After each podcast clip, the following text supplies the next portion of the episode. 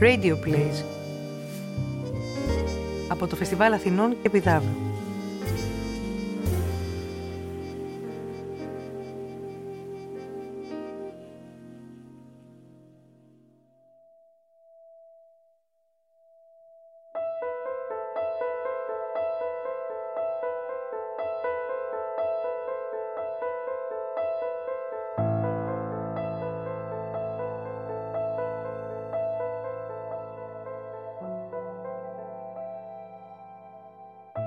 Δύο ηθοποιοί για ένα ρόλο. Θεόφιλος Γκοτιέ. Μια συνάντηση στον αυτοκρατορικό κήπο. Βρισκόμαστε στις τελευταίες ημέρες του Νοεμβρίου. Ο αυτοκρατορικός κήπος της Βιέννης ήταν έρημος.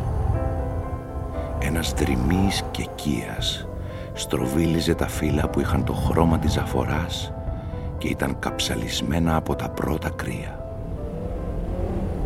Οι τριανταφυλιές των παρτεριών, βασανισμένες και σπασμένες από τον άνεμο, άφηναν τα κλαδιά τους να σέρνονται στη λάσπη.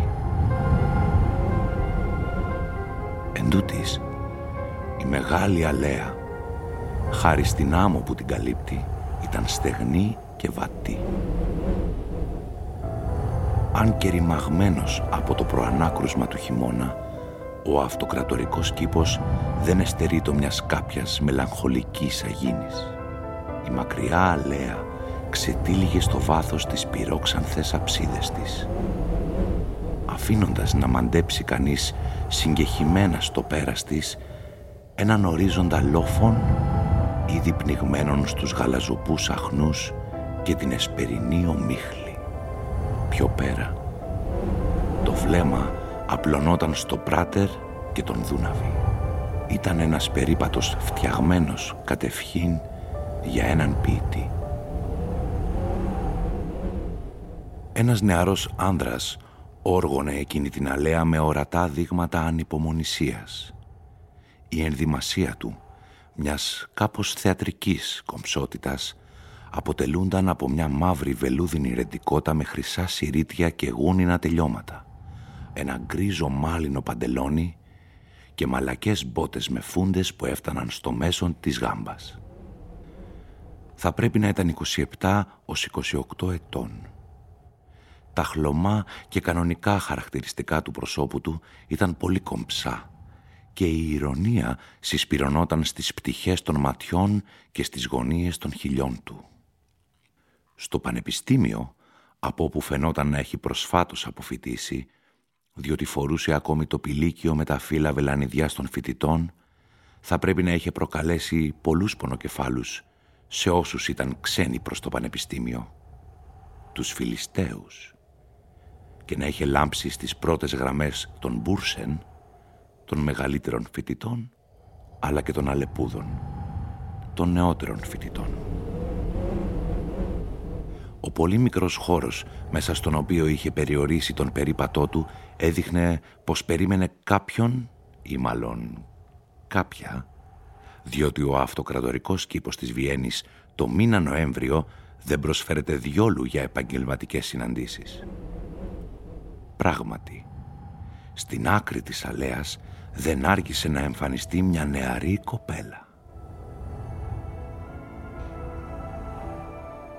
Ένα μαύρο μεταξωτό καπέλο κάλυπτε τα πλούσια ξανθά μαλλιά της, που η βραδινή υγρασία είχε ισιώσει τις μεγάλες μπούκλες τους.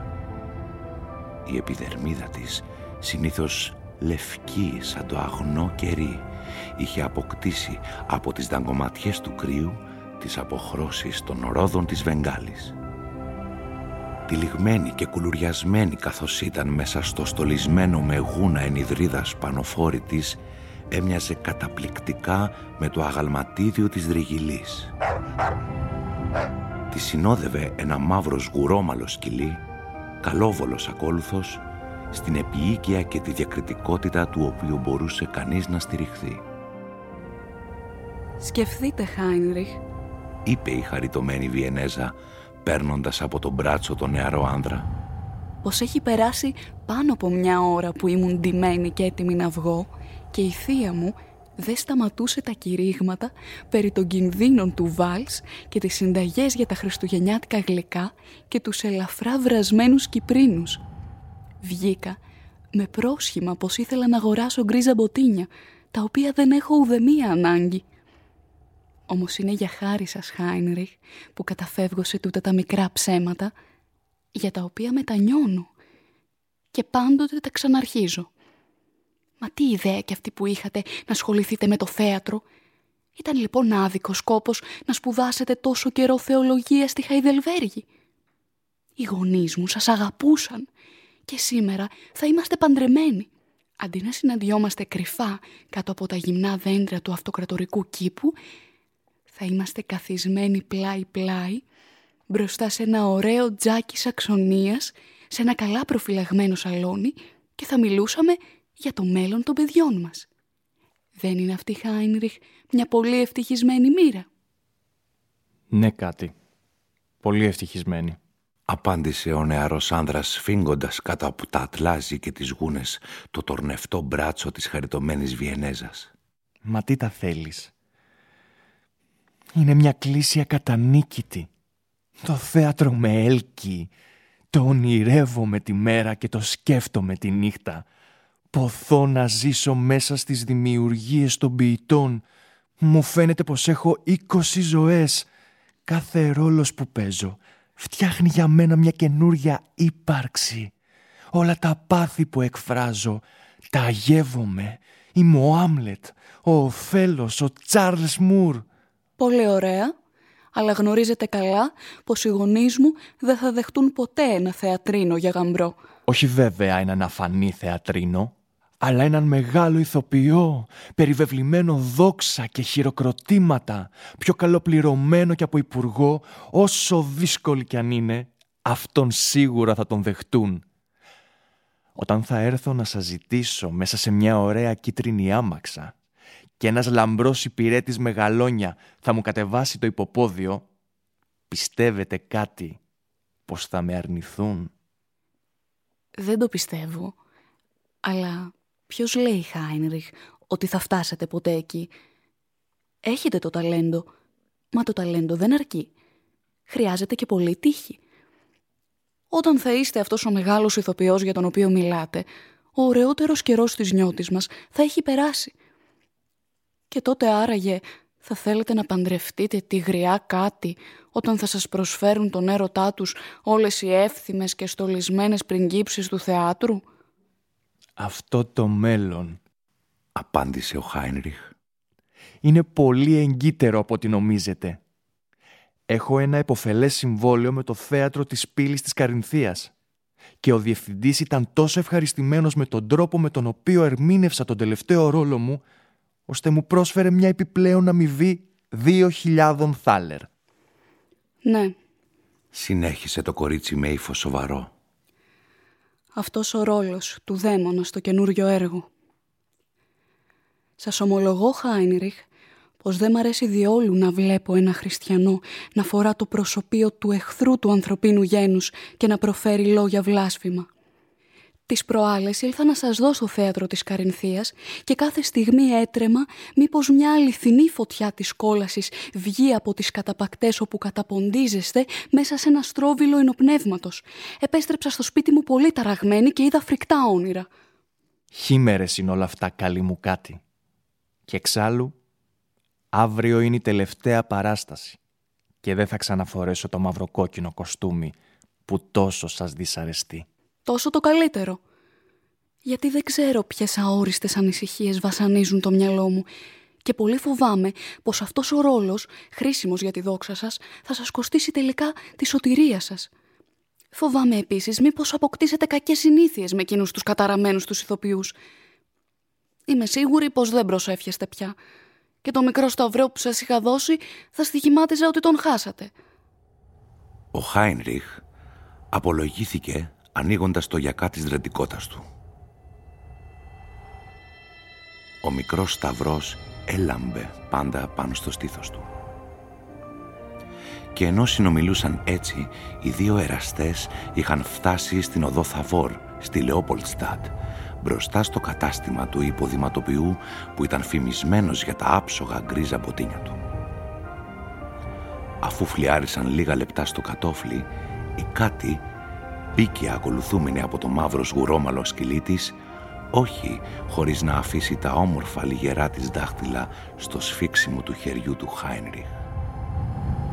Ο Χάινριχ προσπάθησε να συλλάβει ακόμα κάποιες όψεις της ερωμένης του ανάμεσα στα μικροσκοπικά γοβάκια και τα αριστοκρατικά μποτίνια που ήταν συμμετρικά τοποθετημένα πάνω στις χάλκινες βέργες της βιτρίνας. Αλλά η ομίχλη είχε επιστρώσει τα τζάμια με την υγρή ανάσα της και δεν μπόρεσε να διακρίνει παρά μονάχα μια θαμπή μορφή. Τότε Παίρνοντας μια ηρωική απόφαση, έκανε μια πυρουέτα επάνω στα τακούνια του και έφυγε με βήμα αποφασιστικό για το καπηλιό ο δικέφαλος αετός.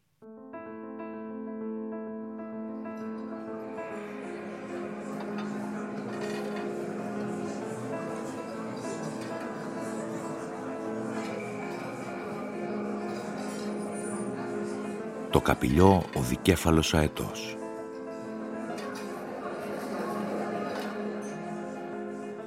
Πολυάριθμοι ομίγυροι βρισκόταν εκείνο το βράδυ στο καπηλιό ο δικέφαλος αετός.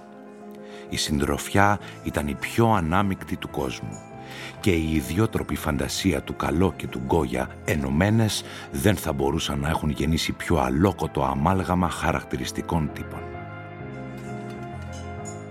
Ο δικέφαλος αετός ήταν ένα από εκείνα τα καλότυχα υπόγεια που έχουν υμνηθεί από τον Χόφμαν και που τα σκαλοπάτια τους είναι τόσο φθαρμένα, λιγδιασμένα και ολιστηρά, ώστε είναι αδύνατο να βάλει κανείς το πόδι του στο πρώτο και να μην καταλήξει ευθύς στο βάθος με τους αγκώνες στο τραπέζι, την πίπα στο στόμα, ανάμεσα σε ένα ποτήρι μπύρα και μια κούπα πρώιμο κρασί. Μέσα από το παχύ σύννεφο καπνού που κατακλίζει πρώτα το λαρίνγκι και τα μάτια, διαγράφονται μετά από λίγα λεπτά κάθε λογής παράξενες μορφές. Υπήρχαν βλάχοι με το καφτάνι και το σκούφο τους από δέρμα αστρακάν, Σέρβοι, Ούγγροι με μακριά μαύρα μουστάκια παραφορτωμένοι με επιχιτόνια και συρίτια, βοημοί με χαλκόχρωμη επιδερμίδα, στενό μέτωπο και κυρτή κατατομή, αγαθοί Γερμανοί με ρεντικότες με χρυσά τάταροι με σκιστά μάτια κινέζικου τύπου όλου του κόσμου οι φυλές. Η Ανατολή αντιπροσωπευόταν από έναν χοντρό Τούρκο που κάπνιζε γαλήνιος και καθισμένος ο κλαδόν σε μια γωνιά καπνό λατακέ, μια ποικιλία σκούρου καπνού που καλλιεργείται στη Συρία. Σε μια πίπα με σωλήνα από ξύλο μολδαβικής κερασιάς, κόκκινη πύληνη αιστεία και κίτρινο και χρυμπαρένιο στόμιο. Όλος αυτός ο κόσμος με τους αγκώνες πάνω στα τραπέζια έτρωγε και έπινε. Τα ποτά ήταν δυνατή μπύρα και ένα μείγμα πρώιμου κόκκινου κρασιού με παλαιότερο λευκό. Η τροφή, φέτες κρύο βοδινό, ζαμπόν ή γλυκίσματα. Γύρω από τα τραπέζια στροβιλιζόταν δίχως ανάπαυλα ένα από εκείνα τα ατελείωτα γερμανικά βάλς που έχουν στους βόρειους το ίδιο αποτέλεσμα με το χασίς και το όπιο για τους Ανατολίτες. Τα ζευγάρια περνούσαν και ξαναπερνούσαν με ταχύτητα. Οι γυναίκες, σχεδόν λιπόθυμες από ειδονή στην αγκαλιά του καβαλιέρου τους, υπό το θόρυβο ενός βάλς του Λάνερ, σάρωναν με τις φούστες τους τα σύννεφα καπνού που έβγαζαν οι πίπες και δρόσιζαν τα πρόσωπα των συνδετημόνων. Στον πάγκο, μορλάκι αυτοσχεδίαζαν με τη συνοδεία μιας γκούσλα και απήγγελαν ένα είδος δραματικού θρήνου που έμοιαζε να διασκεδάζει ιδιαίτερα μια δωδεκάδα παράξενα πρόσωπα ενδεδημένα με προβιές και φέσια. Ο Χάινριχ κατευθύνθηκε στο βάθος του υπογείου και πήγε να πάρει θέση σε ένα τραπέζι όπου ήταν ήδη καθισμένα τρία ή τέσσερα πρόσωπα με εύθυμη όψη και καλή διάθεση.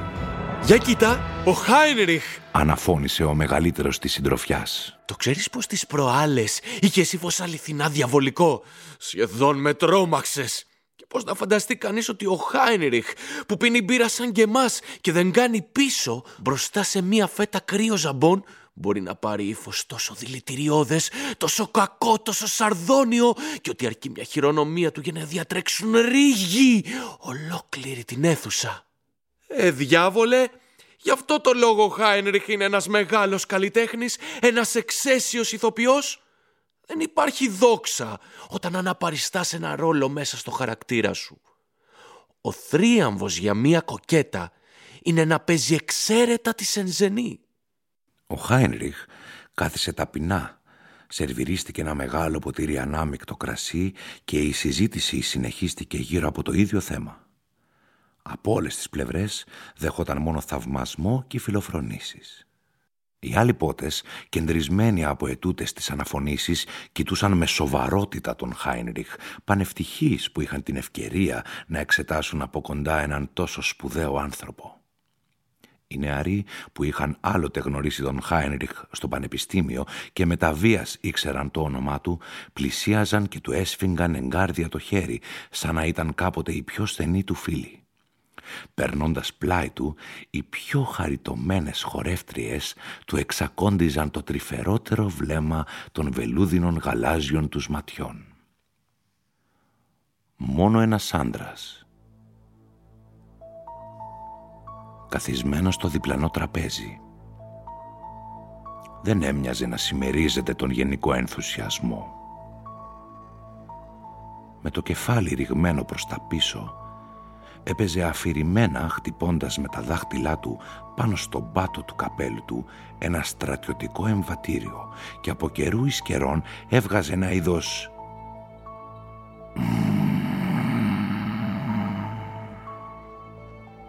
ιδιαιτέρως δύσπιστου.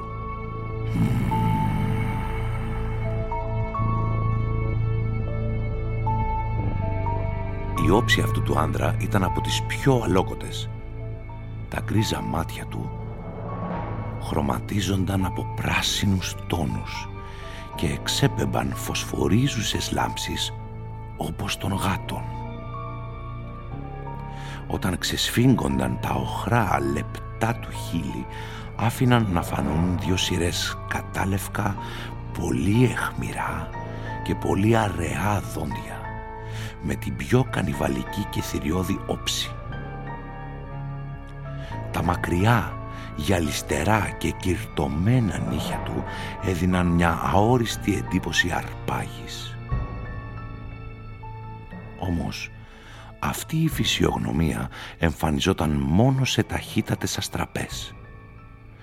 Κάτω από το βλέμμα που τον παρατηρούσε με προσήλωση, η φυσιογνωμία του πολύ γρήγορα ανακτούσε την αστική και καλοκάγαθη εμφάνιση ενός βιενέζου εμπόρου που έχει πια αποσυρθεί. Και ένιωθε κανείς έκπληξη που είχε μπορέσει να υποψιαστεί για πονηρία και διαβολικότητα ένα πρόσωπο τόσο κοινότοπο και τετριμένο.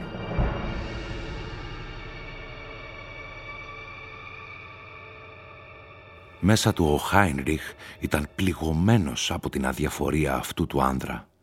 Εκείνη η τόσο περιφρονητική σιωπή απογύμνωνε από την αξία του στα εγκόμια με τα οποία τον φόρτωναν οι θορυβόδοι σύντροφοί του.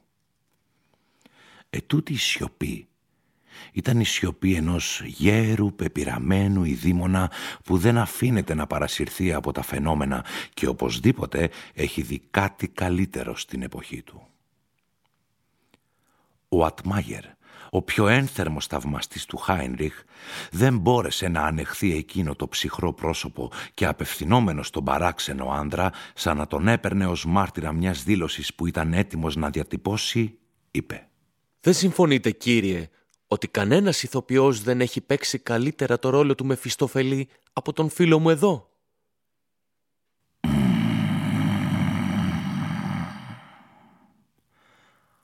αποκρίθηκε ο άγνωστος, κάνοντας να αστράψουν οι γλαυκές του ήριδες και να τρίξουν τα εχμηρά του δόντια. Ο κύριος Χάινριχ είναι ένα ταλαντούχο αγόρι και τον εκτιμώ ιδιαιτέρως. Αλλά για να παίξει το ρόλο του διαβόλου, του λείπουν ακόμη πολλά. Και αφού ανασηκώθηκε απότομα, συνέχισε. Έχετε δει ποτέ το διάβολο κύριε Χάινριχ; Ήταν μία ερώτηση σε τόνο τόσο αλόκοτο και τόσο περιπεκτικό, ώστε όλοι οι παρευρισκόμενοι ένιωσαν ένα ρίγος να διαπερνά την πλάτη τους. Κι όμως, αυτό θα ήταν μάλλον απαραίτητο για την αλήθεια του παίξηματός σας. Τις προάλλες ήμουν στο θέατρο της Καρινθίας και δεν με ικανοποίησε το γέλιο σας. Ήταν το γέλιο ενός κατεργάρι, τίποτα περισσότερο. Να πως θα έπρεπε να γελά ο αγαπητός μου νεαρός κύριος Χάινριχ.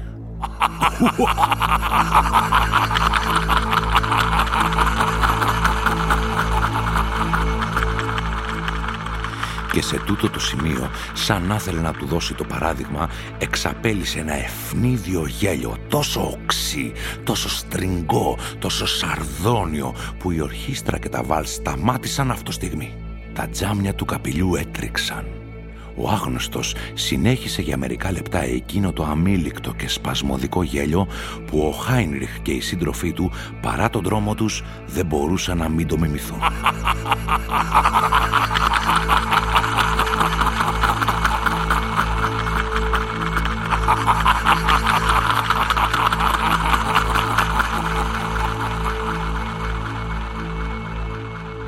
Οι θόλοι του καπηλιού επαναλάμπαναν σαν μια αδύναμη ηχό τις τελευταίες νότες εκείνου του καταιγιστικού και τρομερού χαχανιτού και ο άγνωστος δεν ήταν πια εκεί.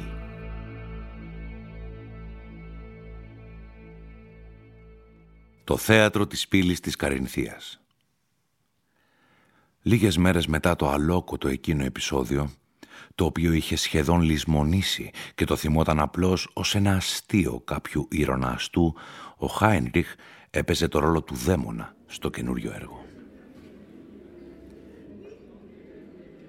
Στην πρώτη σειρά της πλατείας ήταν καθισμένος ο άγνωστος του καπηλιού και σε κάθε λέξη που πρόφερε ο Χάινριχ κουνούσε το κεφάλι, ανοιγόκλεινε τα μάτια, πλατάγιζε τη γλώσσα του στον ουρανίσκο του και έδινε δείγματα της πλέον ζωηρής ανυπομονησίας. «Κακό, κακό», μουρμούριζε χαμηλοφόνος.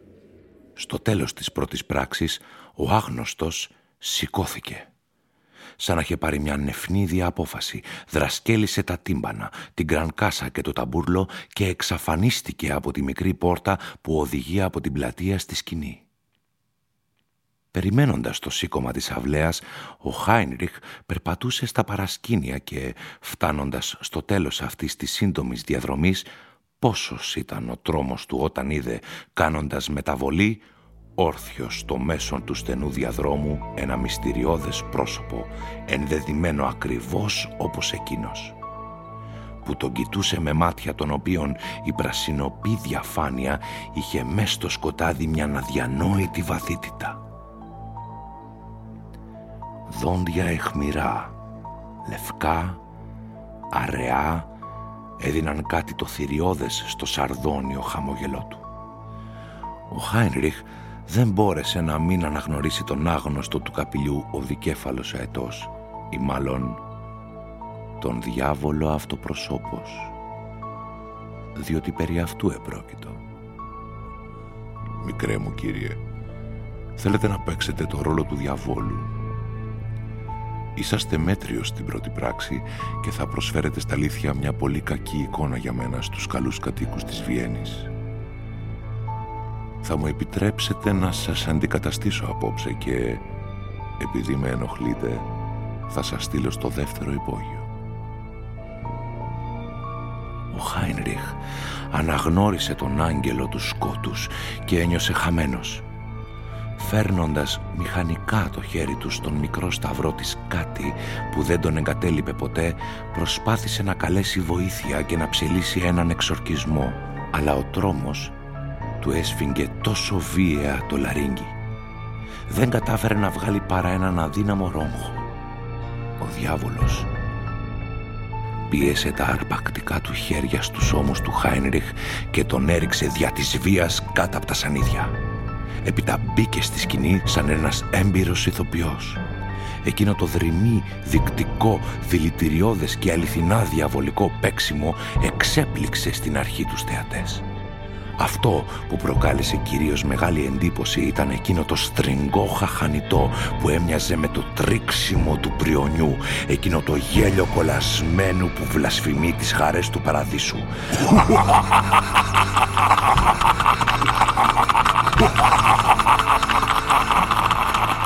Ποτέ ηθοποιός δεν είχε φτάσει σε τέτοια δύναμη σαρκασμού, σε τέτοιο βάθος πονηρίας. Γελούσαν και έτρεμαν. Όλη η αίθουσα άσθμενε από συγκίνηση. Φωσφορίζοντες πινθύρες ξεπηδούσαν από τα δάχτυλα του τρομερού ηθοποιού. Πύρινες γλώσσες άστραφταν στα πόδια του.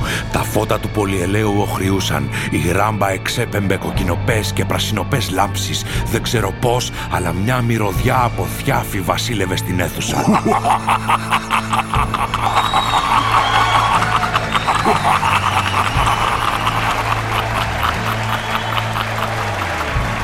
Οι θεατές ήταν σε παραλήρημα και οι βροντές των φρενητικών χειροκροτημάτων υπογράμμιζαν κάθε φράση του εξαίσιου Μεφιστοφελή που συχνά αντικαθιστούσε με στίχους δικής του εμπνεύσεως τους στίχους του ποιητή υποκατάσταση πάντοτε ευτυχής που γινόταν δεχτή με παραφορά.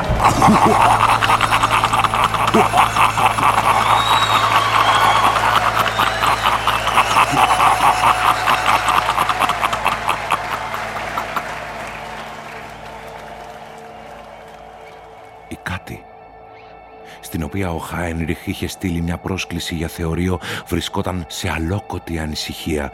Δεν αναγνώριζε τον αγαπημένο της Χάινριχ. Αόριστα προαισθανόταν κάποια συμφορά με εκείνη τη διέστηση που χαρίζει ο έρωτας, αυτή τη δεύτερη όραση της ψυχής. Η παράσταση ολοκληρώθηκε μέσα σε αδιανόητη παραφορά. Η αυλαία έπεσε. Το κοινό ζήτησε με δυνατές κραυγές να επανεμφανιστεί ο Μεφιστοφελής. Μάταια τον αναζήτησαν.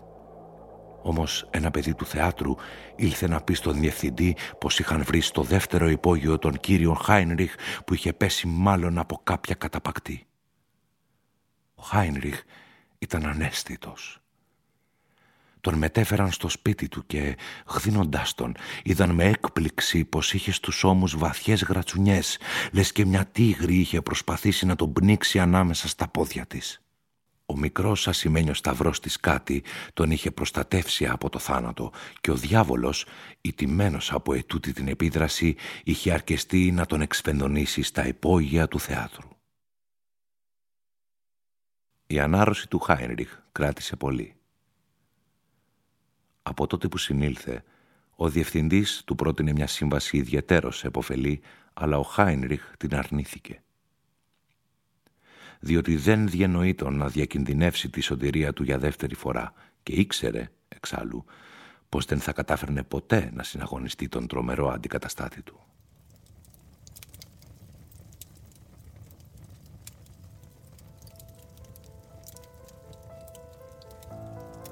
Μετά από δύο ή τρία χρόνια, αφού είχε δημιουργήσει μια μικρή περιουσία, παντρεύτηκε την ωραία κάτι. Και οι δυο τους, καθισμένοι πλάι-πλάι μπροστά σε ένα τζάκι σαξονίας, σε ένα καλά προφυλαγμένο σαλόνι, μιλάνε για το μέλλον των παιδιών τους. Οι λάτρεις του θεάτρου μιλούν ακόμη με θαυμασμό για εκείνη την εξαίσια παράσταση και εκπλήσονται με την ιδιορυθμία του Χάινριχ που αρνήθηκε τη σκηνή έπειτα από έναν τέτοιο θρίαμβο.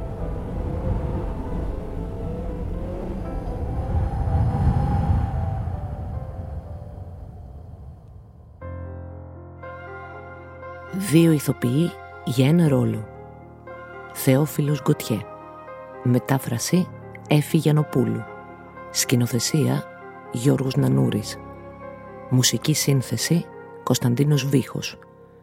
Ακούστηκαν οι ηθοποιοί Γιώργος Χρυσοστόμου, Λένα Χερουβίμ, Απόστολος Καμιτσάκης, Βασίλης Τριχάς, Ανίτα Καπουσίζη. Έπαιξαν η μουσική Κωνσταντίνος Βίχος, Γιώργος Κουρέλης, Αλέκος Βουλγαράκης. Ηχητικά εφέ Κώστας Μιχόπουλος. Η ηχογράφηση έγινε στο στούντιο Αντάρτ. Ηχοληψία Μίξη ήχου Νίκος Κόλιας. Εκτέλεση παραγωγής Good Heart Productions. Radio Plays. Μια παραγωγή του Φεστιβάλ Αθηνών Επιδάβρου 2022.